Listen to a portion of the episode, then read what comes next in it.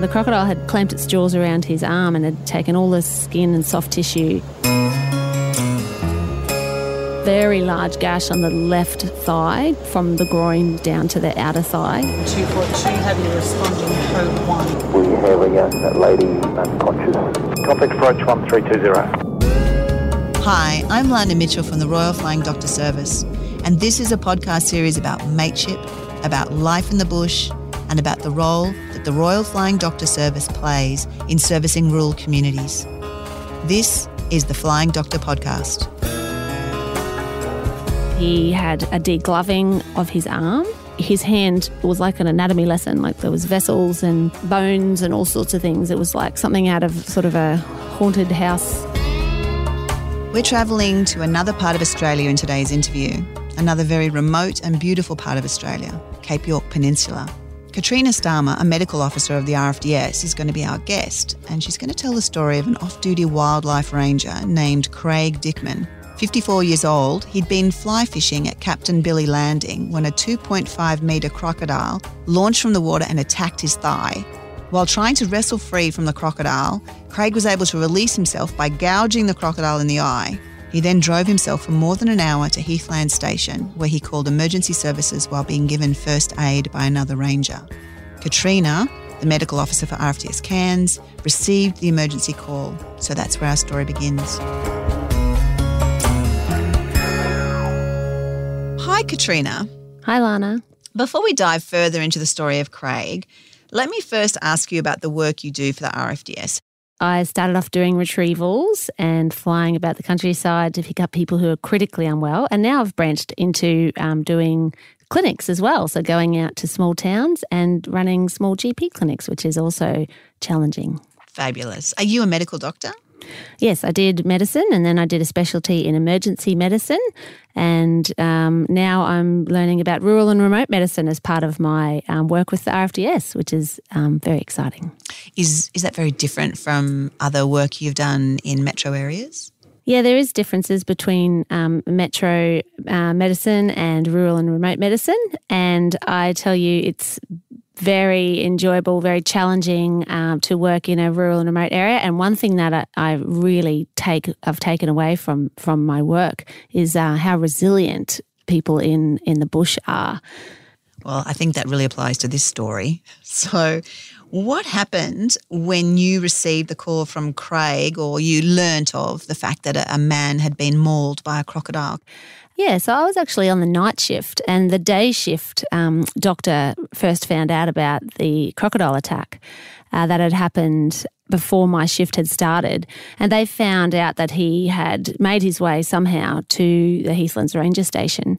And from there, um, phoned RFDS and um, was in quite a bad way. We were, we were informed that he was in shock um, and that he had a degloving of his, of his arm and uh, that he had lost a fair bit of blood. You know, this sort of gets the alarm bells ringing. And as soon as I came on to shift, I was notified about this. We call it a P1 or a priority one, which means we need to be off the ground quite promptly. So we got everything ready, and I made a few phone calls uh, to get a bit more information. And that's when we learnt um, about what had happened to Craig. What what does degloving mean?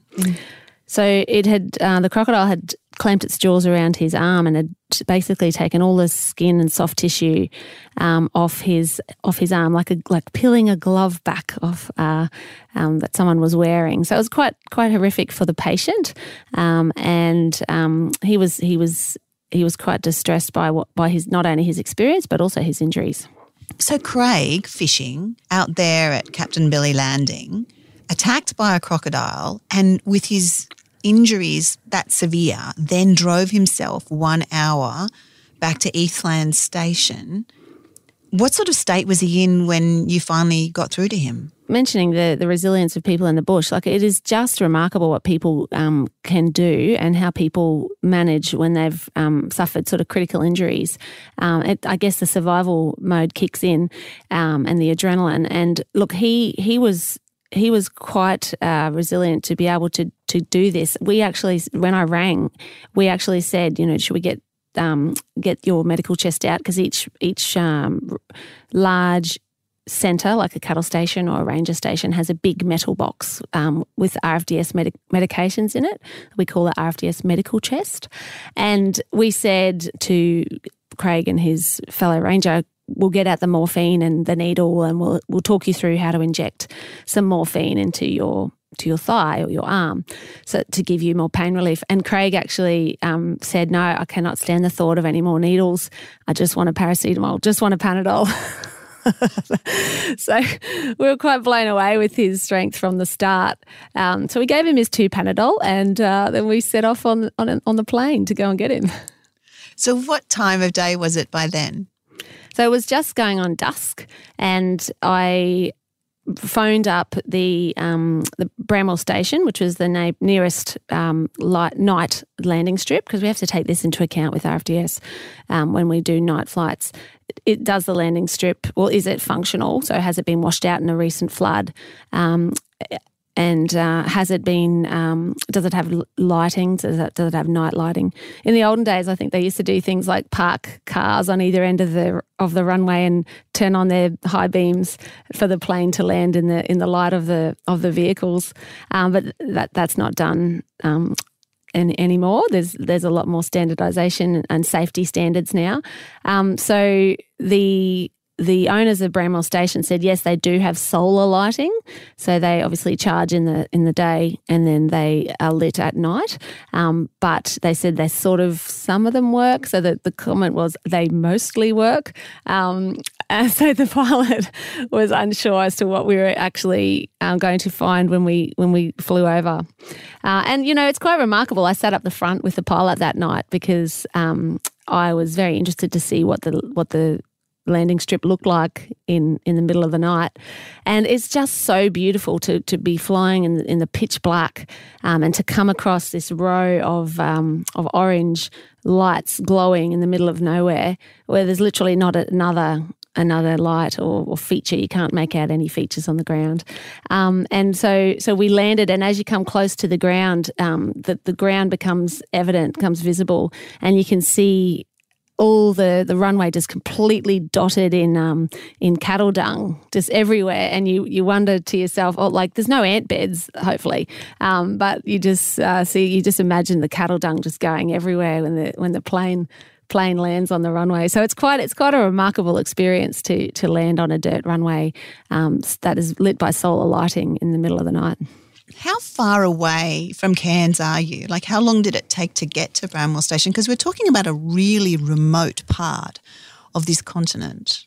Yeah, so it took us. It takes about an hour and a quarter to an hour and a half. I think it's a. It's about eight hundred kilometres away um, from Cairns, and that's something. So when we fly um, to these places that are so so remote, often we'll do other trips. Like we might pick up somebody who's needing to be picked up a little closer, or but when it's a P one or a priority one, we just go straight there. Um, and so we it did take us it did take us about an hour and a half. And luckily, because the uh, the, the station owner Wendy said, um, "I've got cattle on the on the strip in that paddock, so like I'm going to have to go and muster. You're going to have to give me time for me to go out and muster the cattle off this strip." Uh, so that was lucky. That was fortuitous that that she had uh, you know an hour and a half to get to get the cattle off. So and we didn't have a, a, a cattle versus plane incident. And and how far was Craig Dickman? So he was he wasn't at Bramwell Station. He was at Heathlands. So Heathlands, he'd driven an hour from Captain Billy Landing to get to Heathland Station. How far was Heathland Station from Bramwell Station? So that was another hour and a half. Um, and that was something that uh, he had done with his colleague, his ranger colleague. So his ranger colleague drove him, um, and when he arrived, so when when when we when we landed um, with the plane, it was actually pretty much the same moment as um, Craig had arrived, and at this and at the exact same moment, actually, a, the ambulance um, arrived from Bamaga. So there was this intersection of patient, ambulance, and plane. We all arrived at Bramwell Station, just descended on Wendy and her her um, her team there at Bramwell. And um, it was quite remarkable because when you ring triple zero, you sort of expect, you know, the I'll call an ambulance, and the ambulance sort of rocks up if you're in town. But uh, on on uh, at Bramwell Station, when you're coming from Heathlands, which is more than an hour away, um, and you call an ambulance, it's got to come from Bamaga, which I think is like two and a half hours drive on the dirt road um, from very, the very tip of Cape York. So it's, it's, it was quite remarkable that this ambulance had taken the same amount of time to get to um, him as the plane from Cairns. As I mentioned earlier, this podcast has been made possible with the support of Isuzu Ute Australia. Having reliable vehicles is imperative in the harsh Australian outback, and Isuzu have provided D-Max Utes and MUX SUVs to pull seven large RFDS flight simulators as they engage in school, community, and field day activities for the Royal Flying Doctor Service.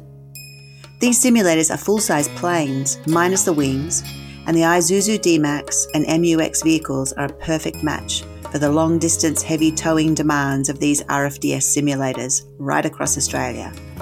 So keep an eye out for them as they travel around each state, and we would love to see photos and locations on our Flying Doctor podcast community Facebook page when you see them.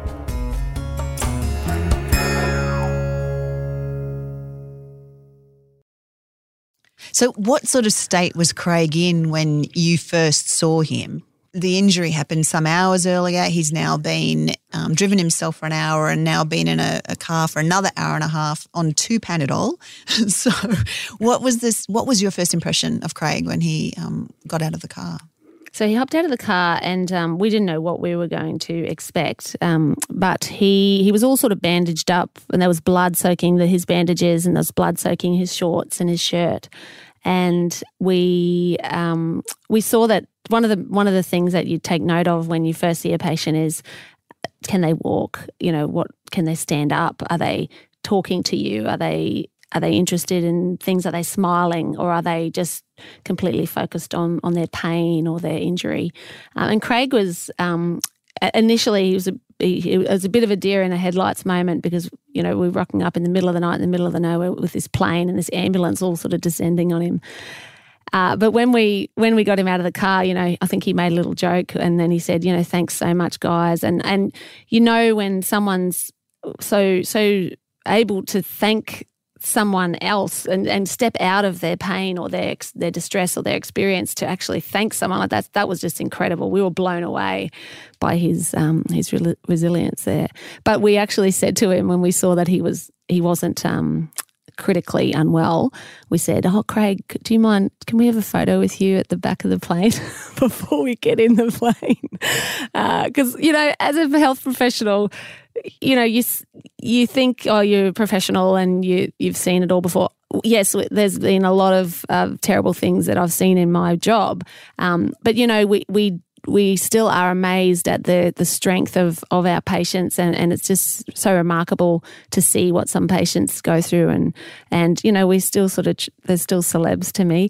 Uh, so it was a real moment there. We had a, a, and it's a beautiful photo actually of Craig and the pilot um, and the nurse Katie who's just an amazing retrieval nurse and myself at the back of the plane so that was that was a, a really special moment so Craig is celebrity of the moment and he's got these injuries. Did was he looked at before he was put on the plane? Did the like, or what happened? Did he get straight into the the plane, or how, how does what's the process from there? So when you're in, um, when you do a primary retrieval or um, a retrieval from uh, not a hospital or not a clinic, um, sort of the middle of nowhere, you it's it the safest and most standardized and cleanest place is on the plane. So we got him into the plane where there was lighting, um, you know, there's bandages. Um, he's got a bed to lie on. So the, the first priority is to get him comfortable um, and give him pain relief. So lying him down on the bed just allowed him to. Um, I think it, it just it just relieved him. Like he was a completely different person once he'd hopped on the plane and we could see and he could lie down and uh, we could assess his injuries because he hadn't really he hadn't really had the chance to to do that up until that moment.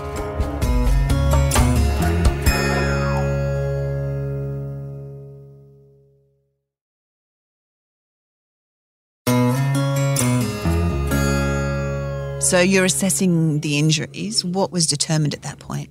We unravelled the, the blood soaked bandages and we saw he had a very large gash on the left thigh, just from the groin sort of down to the outer thigh towards the knee.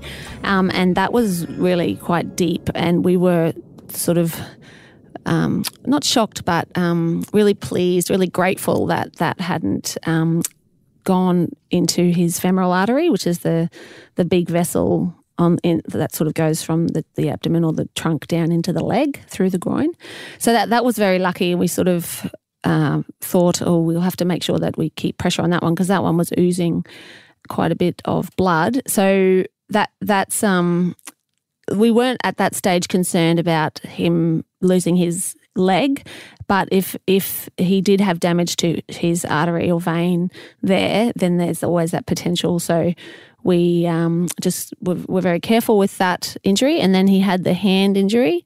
Um, and that was on his right side, and he his hand really it was all it was like an anatomy lesson. Like there was there was vessels and tendons and bones and all sorts of things. It was like like something out of sort of a like a haunted house. He was just so strong um, to to to let us to let us try and wash that out. We had to try and irrigate it with some some saline or some salty water to try and get it, get rid of the bugs, and that's sort of a time a time pressure or a priority to do that to try and uh, prevent infection. And how was he faring personally? Yeah, he's he was still trying to come down from the the adrenaline and the shock of the situation. People talk about you know they're suffering from shock um, in the media a lot.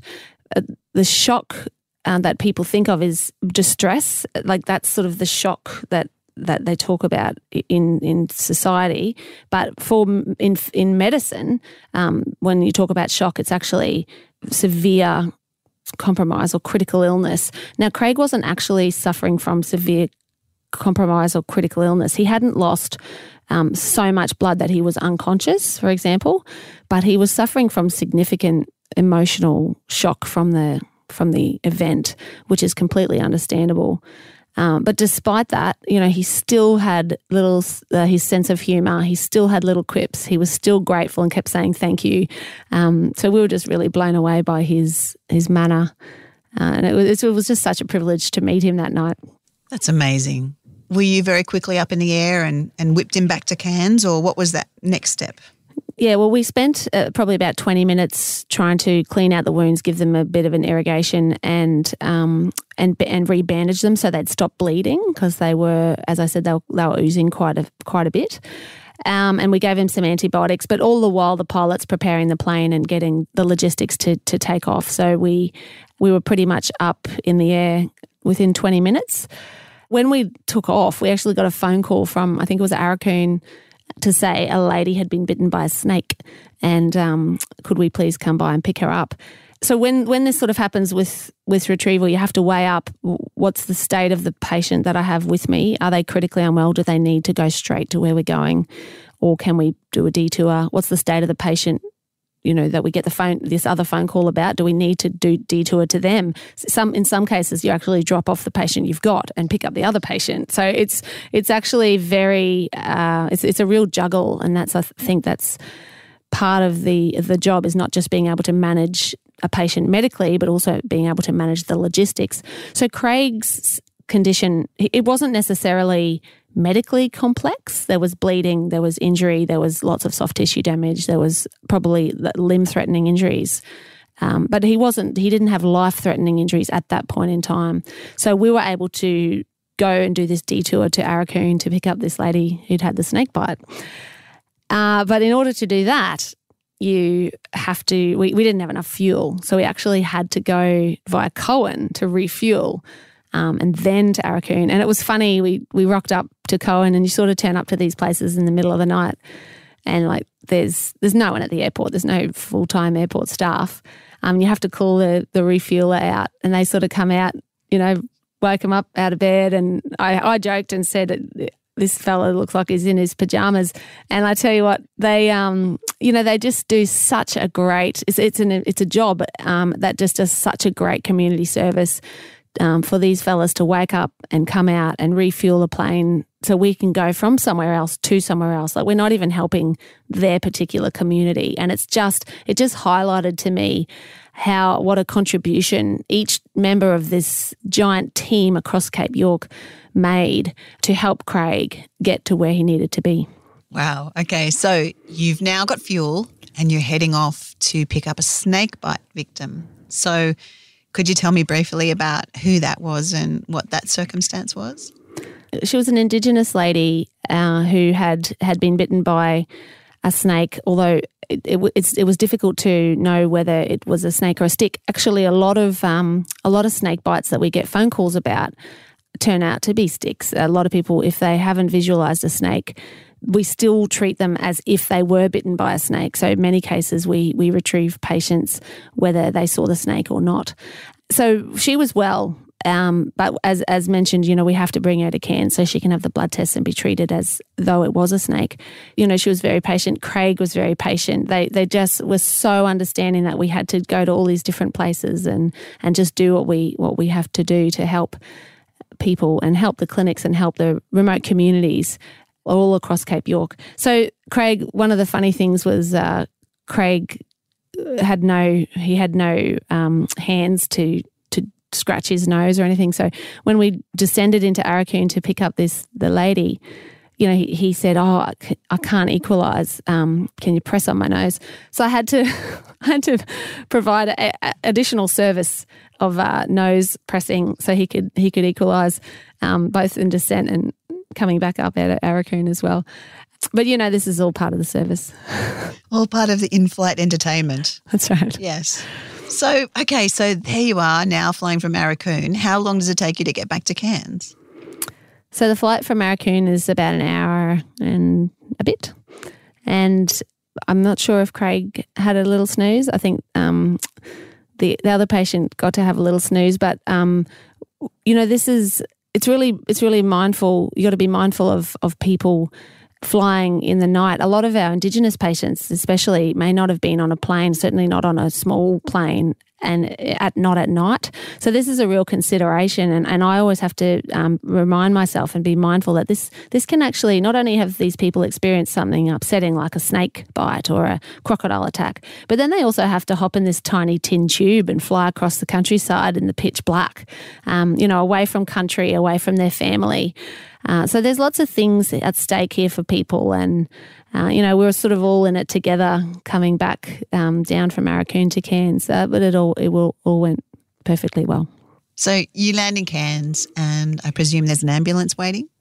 Yeah, so the ambulance sort of rocks up to the airport, and we um, touch down and hand over, and of course I had this quintessentially Australian sort of handover with a snake bite and a crocodile attack, and um, you know, you try not to sort of make a deal of it or, or, or make light of it when you know you're with patients. You want to, them to feel that you're, you're certainly um, you're taking their distress and things seriously. But by that time, everyone had pain relief on board. Everyone was happy, uh, and uh, so yeah, the ambulance, um, the members of the Queensland Ambulance Service that came to pick the patients up were like amazed. You know, here we are with these these two, and um, uh, look, I just wanted to to thank uh, not only the patients, but you know all the uh, the staff and the people across Cape York that all came together to to to make this happen. You know, from from Craig and his his ranger friend to to Wendy at Bramwell Station to the the paramedic that came down from Baramaga after a two and a half hour drive. You know, to to meet um, to to intersect on Bramwell and then to go via Coen and, and, and, for the, you know, the refueler that comes out in the middle of the night and then the, the team at Aurukun, the clinic there, clinic nurses to bring out that, their patient. And, and it all, the QAS officers, when, when we get into Cairns, you know, it's quite remarkable. You, you know, you do all this in the middle of the night and you fly over people's houses and sort of they're tucked comfortably into their beds and, and it, it's just such a remarkable thing that patients and the team sort of experience together. Uh, so it's a really it's a real privilege to be part of that. That's wonderful. Once um, Craig has been whisked off to hospital for surgery, did you get any local updates after that over the next couple of days? Was there any news about how he was progressing? Yeah, I went to visit him I tend to get attached to my patients. and I, I, always follow up and make sure they're okay and see how they go. Uh, and he had his operation, and it's a real credit to the surgeons. You know, they were able to graft and um, reattach things on his hand uh, to to make it uh, basically appear as as new. Like it was remarkable, and I um I actually he went back to work like months later. He he was working as a ranger more locally around Cairns, and I was up doing a, a clinic in Chillagoe, which is about three hours um, northwest of Cairns, and he randomly rocked up during COVID for a COVID, um, like a, a, routine sort of COVID screen that they have to do for the Rangers. And uh, yeah, it was like a reunion. Like we, we were like, oh, hello again. Like we just have to stop meeting like this. And we got a photo with his hand, and it just looked so perfect. And and I was just so pleased for him. Uh, so that was a really special moment. So, what touched you personally about this retrieval of Craig? Mostly the the resilience of Craig, but also the the incredible teamwork that people in the bush um, show and uh, when they come together as volunteers, half of them to to help someone, someone in need, because you know the infrastructure isn't isn't necessarily there like it is for people in the city. And I've seen you know people who've who've transported patients in their own helicopters, you know, station um, chopper pilots uh, who've moved people who are critically unwell to a site where the plane can land. And I've seen people take people in the back of their utes or even in their boat uh, across, you know, from an island um, to meet us on the plane. It's just, it's just so wonderful to be part of this, you know, thrown together team of people trying to help someone in need, and you know, that's just such a privilege. And and I just, I just am so grateful to be part of it. Katrina, I am I've really enjoyed talking to you. You've given some wonderful insight into your work with the RFDS and um, you're one of so many who dedicated, professional and caring, passionate staff. It's just been such a pleasure. Thank you for telling us about Craig's story today. And I'm really happy that he's well and that he has all of his limbs and his hand and that he's um, still continuing his work as a wildlife ranger in maybe a different capacity. But and I'm and I'm also really really happy that you and the Cairns team are there for everyone, regardless of who runs amok and who needs assistance. So thank you so much. Thanks so much, Lana. The Flying Doctor podcast was presented by me, Lana Mitchell. If you enjoyed this podcast, please share it with someone who you think will love it too thank you for listening to the Flying Doctor podcast.